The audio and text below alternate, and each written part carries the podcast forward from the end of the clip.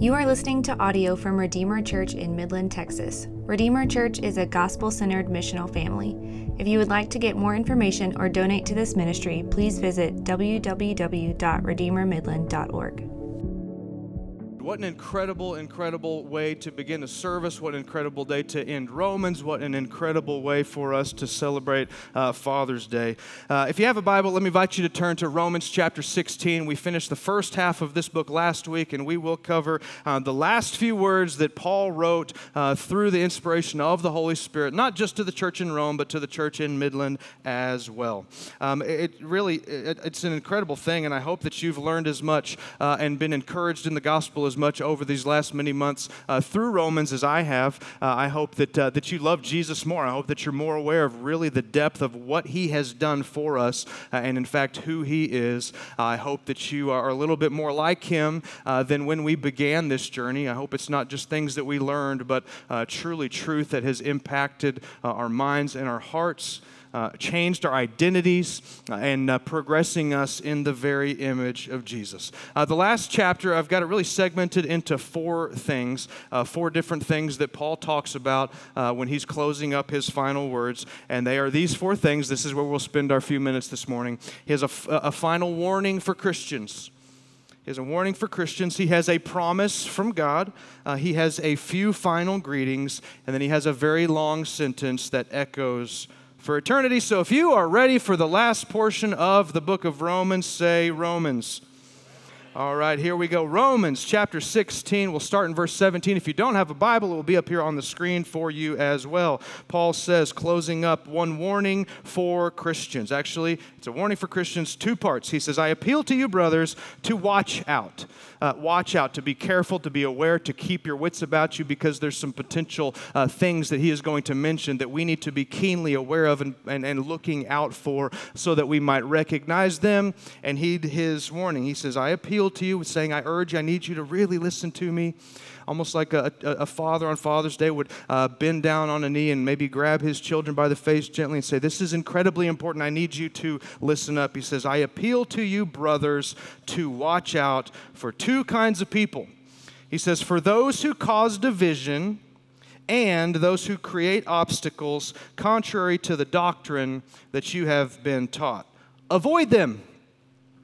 For such persons, they do not serve our Lord Jesus, but their own appetites. And by smooth talk and flattery, they deceive the hearts of the naive. For your obedience is known to all, so that I rejoice over you, but I want you to be wise as to what is good and innocent as to what is evil. Uh, he gives two warnings for Christians in the end of his letter. Uh, probably he had had enough experience with Christians and churches to recognize these two uh, types of people that uh, tend to find churches and create problems. And he saw that they created problems, uh, not just for Christians, but for the advancement and for the movement of the gospel through churches. And he saw that in two ways. He said, Watch out for those who cause division, and watch out for those who create obstacles. Um, you need to know this that some people want to divide, and I would uh, say this very personally um, that um, perhaps these types of people have done uh, maybe uh, an effective job in this last year to, uh, to divide Christians. Uh, no doubt there is no shortage of uh, things and opportunities for Christians to be very divided on, um, but what happens when you serve the same Lord, you're under the same word, you have the same Holy Spirit, uh, is that God will bring unity. And you've heard this multiple times throughout the book of Romans that, that Jesus is incredibly um, passionate about the unity of his church and the unity of Christians. So Paul says, be really careful uh, to, to watch out for those people who are trying to cause divisions in the church, who are trying to, to separate believers, who are trying to uh, isolate people and maybe pit them perhaps uh, against each other. Uh, and he says sometimes it's, it's, it's difficult to, to find out who's Paul's talking about because he says,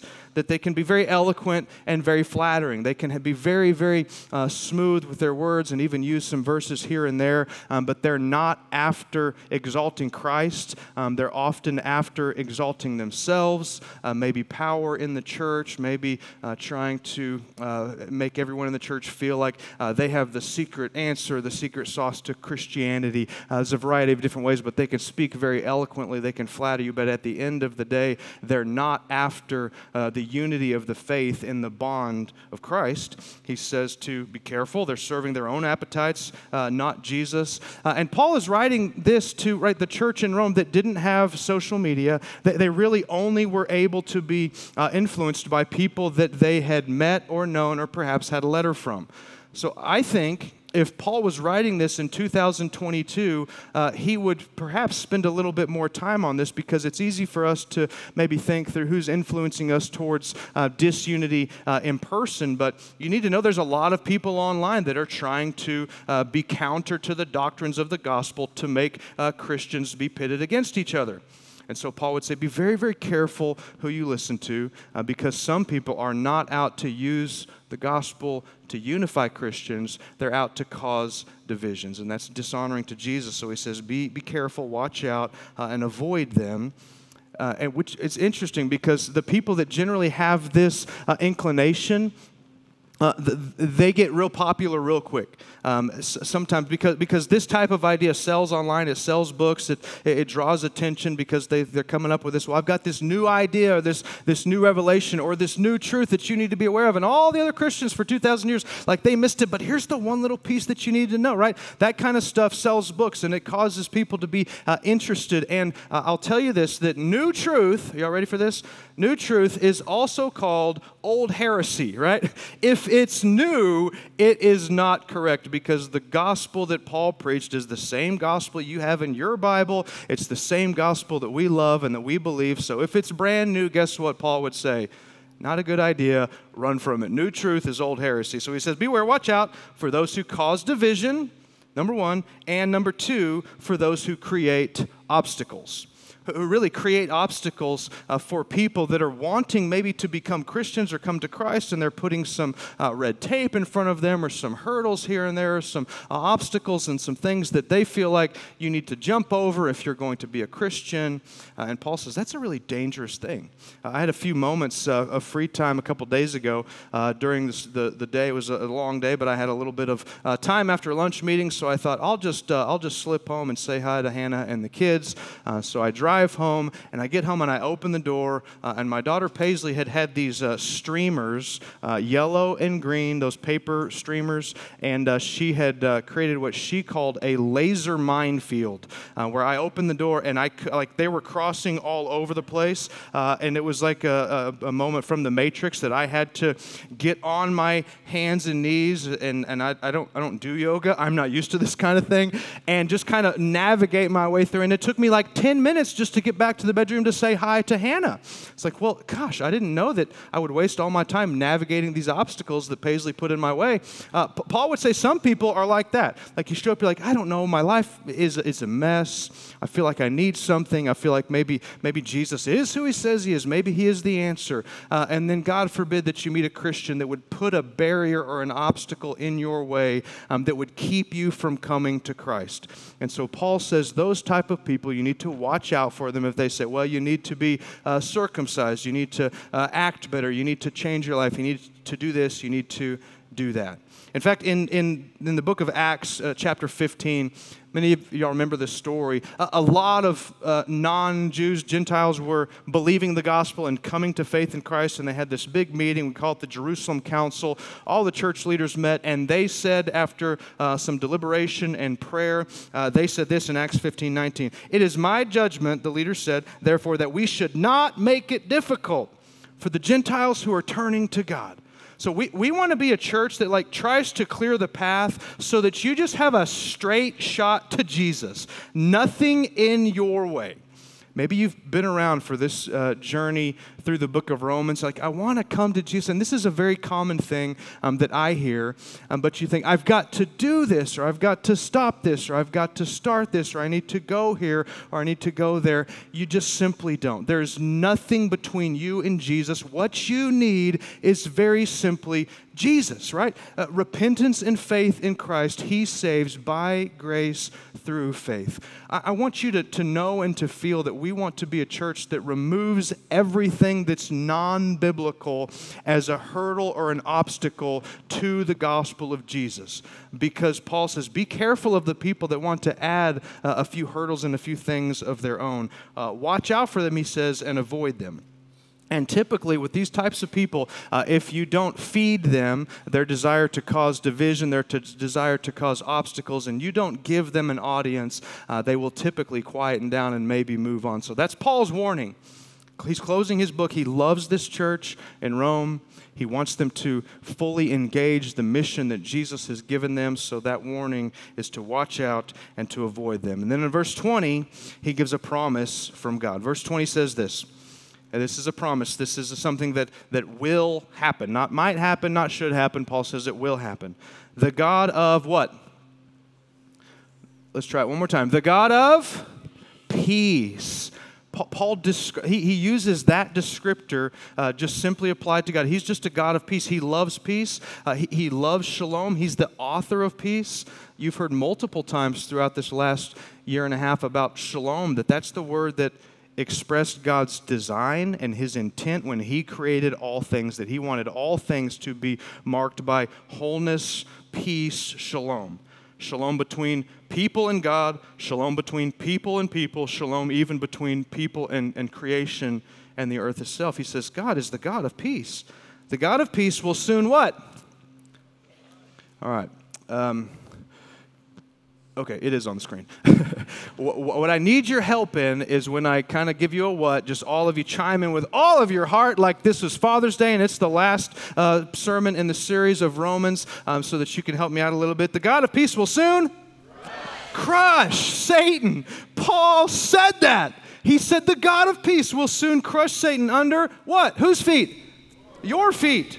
The grace of our Lord Jesus Christ be with you. How many of you thought, what is a God of peace doing crushing stuff? That doesn't sound right. You can't be a God of peace and crush something. Actually, uh, you can't be uh, a God of peace and not crush something if there's an enemy of peace right? Why did we have so much peace uh, on planet Earth uh, relative to what had been seen um, in, in the late 1930s? Why, why, did more peace happen after 1945? Because um, the world was willing to uh, encounter Hitler and his Axis powers and willing to crush the enemies of peace. Unless someone is willing to fight against the enemies of peace, they, they, they, really are not able to usher in peace. So these things are in no way uh, contradictory to each other for Father's Day, you know if there's going to be uh, uh, safety and love and peace in, in, your family and in your home, then you are going to have to stand guard against those who want to damage and harm your family and your kids um, because peace does not equal passivity. Amen? God is not a passive God, He is a God of peace. Satan is the attacker of peace, the destroyer of peace. What he wants to do is uh, do everything in his power to destroy peace. So, unless God was willing to crush Satan once and for all, he's not truly God of peace. And Paul says, May the God of peace soon crush Satan, which, if you're new to the Bible, that is a very clear shout out uh, to the first promise of Jesus in John chapter 3, verse 15. It says, Someone will come that will crush the head of, uh, of Satan. And Paul's saying that's, that's, that's Jesus. Uh, he is the warrior for the God of peace. And listen, like some of you may be like, I don't know, eh, you know, if, if maybe you, you, feel like um, the Bible is um, allegorical when it talks about Satan, uh, it's, it's not. Uh, he, there is a being that has incredible malintent and power on planet Earth. Right? There, there are some things that cannot be explained. We've seen them recently. They, they can't be explained. That they're so evil. They are so wicked. They do so much damage that it's not, you can't just chalk it up to somebody that made a bad decision, right?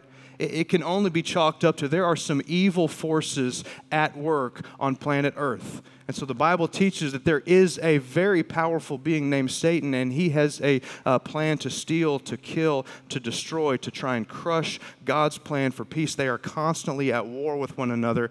And th- you need to know this there will come a day, this is a promise from God, that God will crush Satan. And I think it is so incredibly profound that he says that here, part of his plan is that he's going to do it under your feet.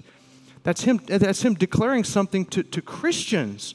To followers of Jesus, to the church of Jesus in the world, that, that, that the, the work of the gospel through the Holy Spirit in the lives of Christians is in part, not in total, but in part, how God is destroying the works of Satan and putting an end to, and, and he's take, is, this kingdom is expanding. The kingdom of God is taking over. I want you to listen to uh, a quote from Pastor Tim Keller. I thought it would be only fair that I quote him in this last sermon because I've, uh, I've leaned so heavily on him in my studies the last year and a half, uh, some things that he's written over the years from Romans. So this is what Pastor Keller says, uh, particularly about verse 20. He says, God said to the serpent, that a man would be born who will crush your head. Genesis 3:15. Jesus, Keller says, is the serpent crusher. At the cross and on his return, but his people, that's us, are part of the victory. Satan suffers defeat each time someone puts their faith in Christ.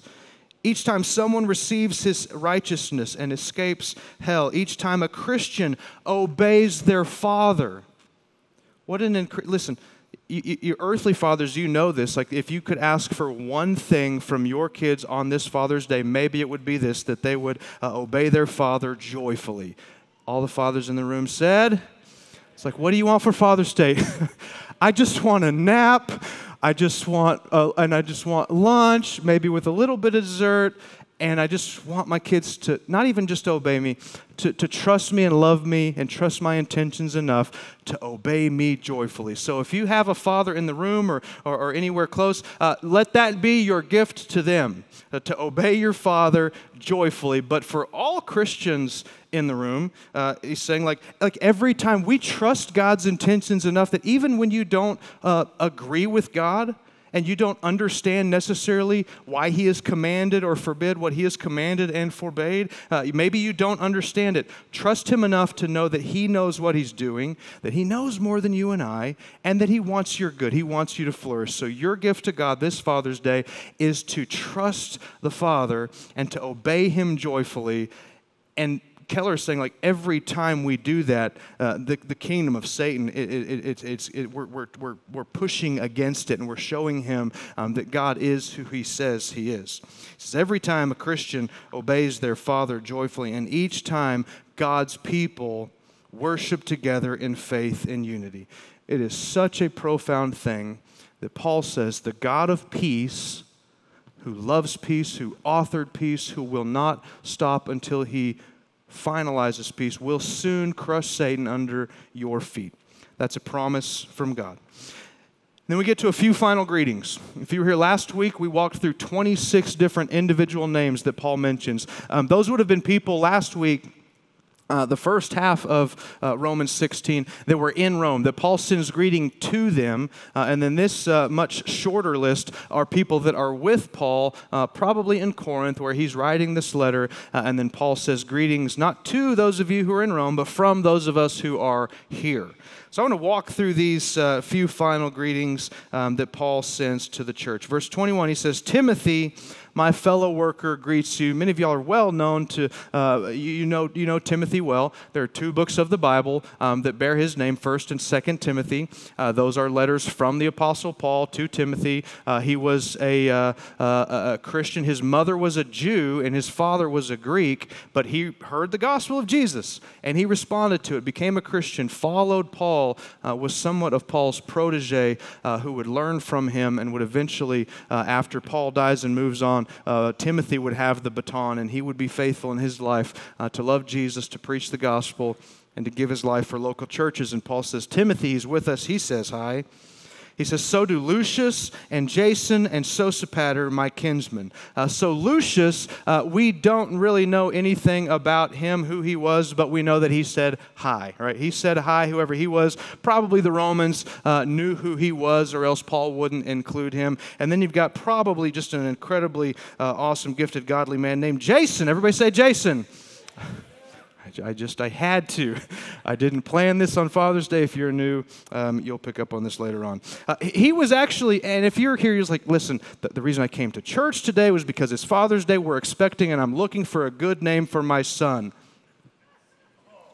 Sosipater. That's it. I'm just kidding.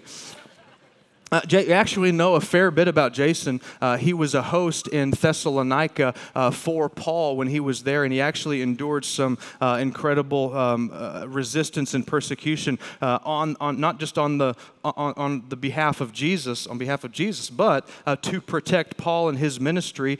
so Paul says, "Listen, Jason says hi. Sosipater might be, not for sure, but he could be the one that was taking up a collection.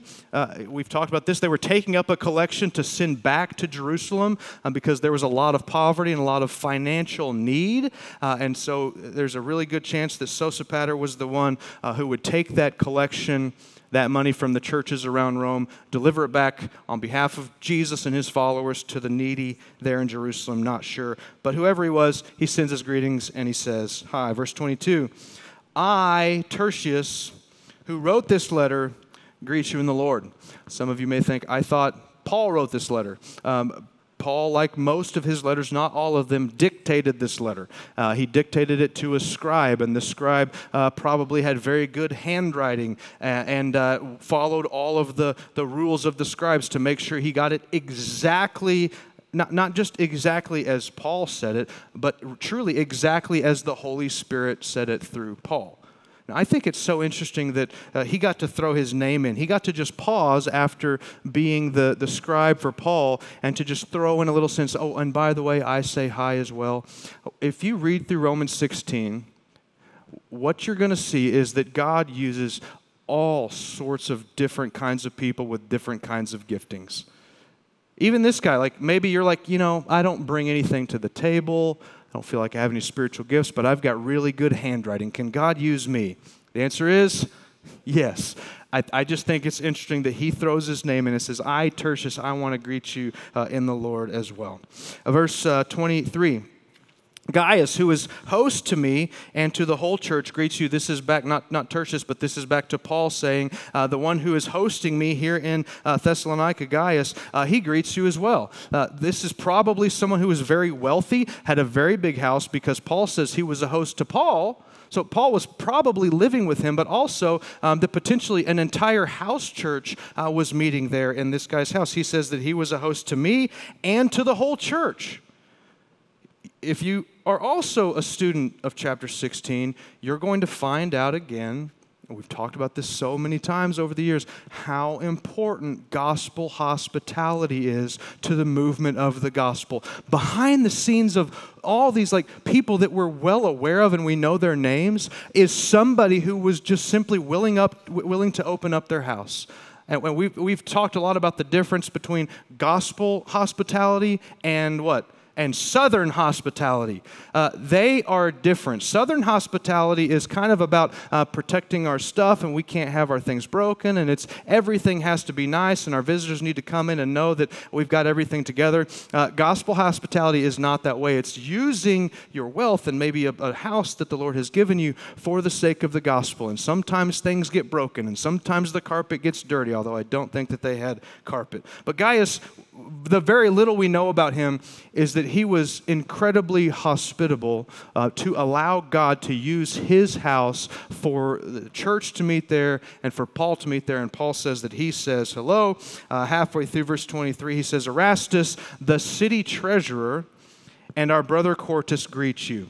Uh, Erastus was uh, apparently on staff with the city of Thessalonica. And I don't know what the city treasurer would have done, um, but Paul includes it because it must have been some type of position of honor. Uh, and uh, it's unbelievable that you've got all sorts of different people from, uh, from former slaves to incredibly wealthy to political leaders uh, in the city, that the, the, the gospel was changing them all. The gospel was not just infiltrating one small portion of society. Even the government leaders, some of them were following Jesus. That's a few final greetings from Paul. And Quartus, our brother, we don't know much about him other than he loved Jesus and he was a, a brother in Christ as well. And then we've got what I call a sentence that echoes for eternity. Uh, I have taught, uh, and many of y'all know this, an adjunct class uh, online uh, for the last few years since we've been in Midland, and before that in person uh, at Dallas Baptist University for about the past 17 years or so. Uh, and Paul has something in common with uh, many, many of my students over the years, is that he is just well known for run on sentences. Uh, he just, like, he, he, Paul is known for a sentence that he just can't get to the end of it because he's got so much that he wants to get in there, so he keeps just getting comma and comma. So, this last thing that I have for you this is, this is the last hurrah from Paul. This is the last sentence in the most important letter in human history. We call it oftentimes, in fact, in your Bible, the title of this uh, is probably a doxology. Uh, which, which, literally means a doxology is uh, it's a form of praise to God that is written in such a way that it's designed to be memorized and probably even sung. So I, have encouraged you a few times over the last 18 months to find some places in Romans and to memorize them. Uh, and if you are looking for uh, something to memorize, uh, may I highly recommend to you this last sentence that we're going to read. It's incredibly all inclusive about uh, trying to, to, to cram Christianity into one sentence. And there's something very powerful and profound about memorizing something because the purpose is not just to memorize it, but when you memorize something, you're somewhat forced to meditate on it and to think about it over and over and over, and then you have constant access to it in your mind and your heart. So if you're looking for something to memorize, might I recommend this last sentence? It's a sentence that echoes for eternity. If this, this didn't happen, if Wikipedia would have called the Apostle Paul, says, Hey, Paul, you're kind of the spokesperson for Christianity. We want you to write an 80 word description sentence that just really describes the essence of Christianity, what it means, like what Christianity is. Th- this is it. There's a few times where Paul really succinctly sums up Christianity, but um, m- maybe perhaps none as well as this. So, the last sentence in the book of Romans, chapter 16, verse 25, here it is the climax of Paul's uh, work, the exclamation point uh, on the greatest letter ever written. Paul says this Now, to him, focus his attention not to the church or to greet them or to say hi from them, but just back to God. He says, Now to him who is able to strengthen you according to my gospel and the preaching of Jesus Christ, according to the revelation of the mystery that was kept secret for long ages, but has now been disclosed, and through the prophetic writings has been made known to all nations, according to the command of the eternal God to bring about the obedience of faith to the only wise God, be glory forevermore through Jesus Christ. Amen. Amen. That is one of the most incredible, important sentences that has ever been penned to the human race. I'm going to p- pick it apart. I've got about three minutes, and I've got 10 points here for my last little subpoint. So you thought there's four points. Uh, there's not, because number four has 10. Let's go through it real quickly. Uh, this says, God is able to strengthen you. The word that Paul uses there is sterizo. Does that sound familiar? Steroids. That's what he's saying, that God is able to give you functionally spiritual steroids to strengthen you. Uh, uh, he says, God is able to strengthen you. How many of you need some strength? You need, if you're going to be faithful to Jesus for the long haul, you're going to need some strength. If you're going to endure uh, suffering, difficulty, persecution, discouragement, you're going to need some strength. For your dads in the room, if you're going to be a faithful father, what a weighty title for God the Father to share with us. Listen, if you are going to be a faithful father, grandfather, to leave a legacy of Christ, you're going to need some strength. And I know this about men. Okay, this is just a little side note on this Father's Day. That men were designed by God to get strength from God the Father that we draw our strength from God the Father. And, and, and men that do not draw their strength from God the Father will try to draw it from other places, normally from their wives or their family, which turns into an abusive situation. Trying to go to your wife to, uh, to draw some type of power, or trying to go to your children to try to dr- feel important or feel powerful. Um, that is, uh, is truly the recipe for disaster and for abuse. Um, but a man that pulls his strength strength from God the Father, then does not come to his family to get strength, but to give it. So on this Father's Day, may you be strengthened by God the Father, whether you're a father, mother, child, grandchild, grandparent. He says that God is able to strengthen you. Maybe you feel in your soul that you're faint, that you're weak, that you're tempted to lose faith, to lose hope. Paul promises that God is able to strengthen you. Number two, how is that strength delivered? And he says through the gospel, through the good news that Jesus said, It is finished. Everybody say it is finished. That's really important. It is finished. I'm quoting Jesus. Jesus said it on the cross that the work was done, that he had fully pleased God. He had uh, fully fulfilled the law once and for all, had conquered Satan, sin, and death once and for all for us, so that he might give God's strength to us through the gospel. God's strength is delivered through the gospel. He will never leave you, he will never abandon you. The gospel proves and supplies the strength of God. Number three says that the gospel is mainly about Jesus. Everybody say Jesus. If you miss Jesus, you miss the gospel. He, he, he is the gospel. Jesus is the good news. And Paul says he, I, God is able to strengthen you. How? Through the gospel. And what is that? Uh, uh the, the preaching of Jesus Christ.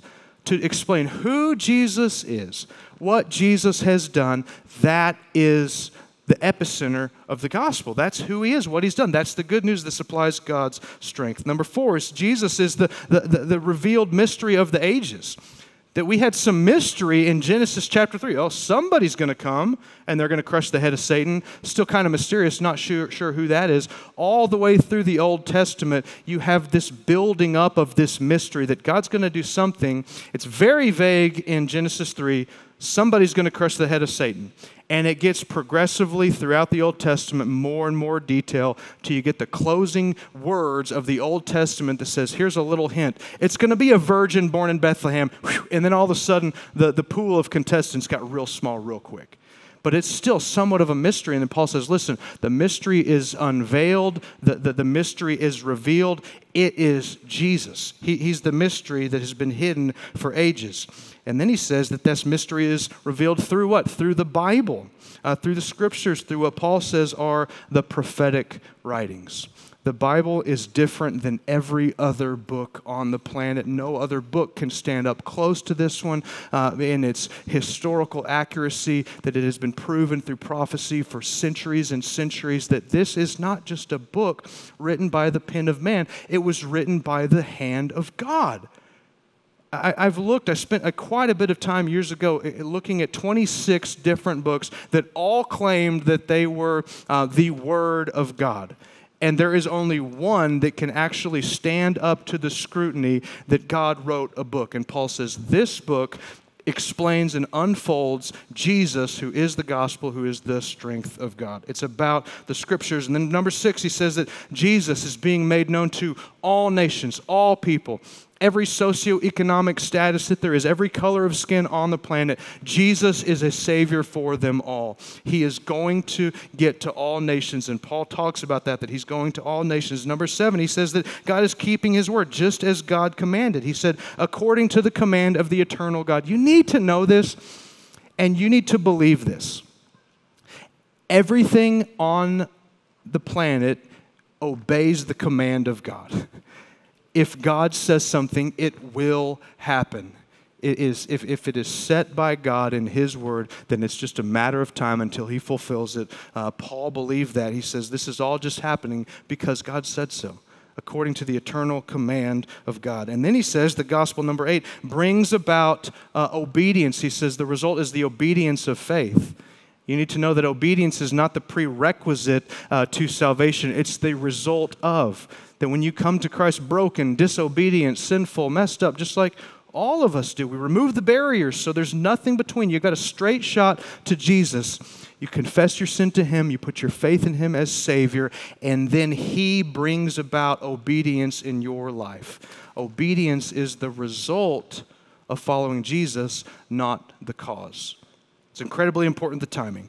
Number nine, he says that the, actually the goal of all things, all of this, he's leading up to this crescendo that it is all for the glory of God. That's why everything on the planet exists. That's why you exist. That's why you have breath in your lungs, is to bring glory to God. Glory means weight, uh, for everyone to understand and to respond to the weightiness of God.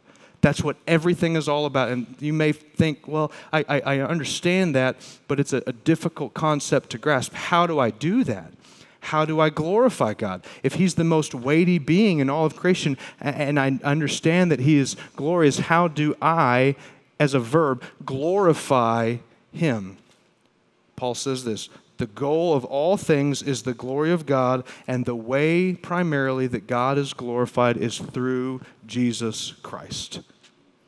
The only wise God be glory forevermore through Jesus Christ. The point of all things, absolutely everything in the cosmos is to glorify God through Jesus Christ the Son. And I want to let Paul have the closing words uh, from a different letter that he wrote. This is Colossians uh, chapter 1. I thought this was such a succinct description of our desire to glorify God through Jesus Christ. Paul says this, and we're done. He says, He, talking about Jesus, He is the image of the invisible God. You're like, I've never seen God. You know about Jesus. If, if you know Jesus, you know God. If you know how Jesus responds, you know how God responds. He is the image of the invisible God, the firstborn of all creation. For by him all things were created. It doesn't just say that God created all things, Jesus created all things. By him, all things were created in heaven and on earth, visible, invisible, whether thrones or dominions or rulers or authorities. All things were created through him and for him. Why did God create all things? For him, so that all things might feel the glory and the weight of God through Christ honor and glorify Him. That's why all of this exists. It was created through Him and for Him. He is before all things, and in Him all things hold together. In Christ, all things hold together. In Christ, marriages hold together. In Christ, the, your soul stays intact and holds together. Uh, in Christ, families. St- in Christ, all things hold together. Jesus was before all things. Genesis chapter 1 says God created the heaven and the earth. And the Apostle John, in his book, chapter 1, he says that the Word, in the beginning was the Word, the Word was with God, the Word was God. He was with God. All things were created through him. And the Word became flesh and dwelt among us. We beheld his glory, the glory of the only begotten Son of God, full of grace and truth. So, of all of the things we learned in Romans, this is what we need to take away. Our lives hold together and make sense when we glorify God through Jesus Christ. Let's bow and pray together. Jesus, we love you, we praise you, we need you, thank you. What an incredible way for us to celebrate a Father's Day is to look at God in the flesh, Jesus, that you have come to display the heart of the Father to your people. So I pray that you might uh, move us to see your glory, to respond to it in worship. Father, I pray that you might give someone, uh, even in this room today, through the testimony of baptism, through the reading of your word, through the gathered church, uh, just a, a picture of the gospel that they might even respond by repentance and faith this morning. God, I pray that your word would chisel us and shape us and carve us and mold us into the image of Christ. We love you. I pray in these next few moments that you're honored by the position of our hearts and by the words of our mouths. We love you, we love you, we love you. We thank you for Romans and all of God's people said, Amen. Thank you for listening to this message from Redeemer Church. If you want to connect with us at Redeemer, we would love for you to visit us at a service in person or visit us online at www.redeemermidland.org.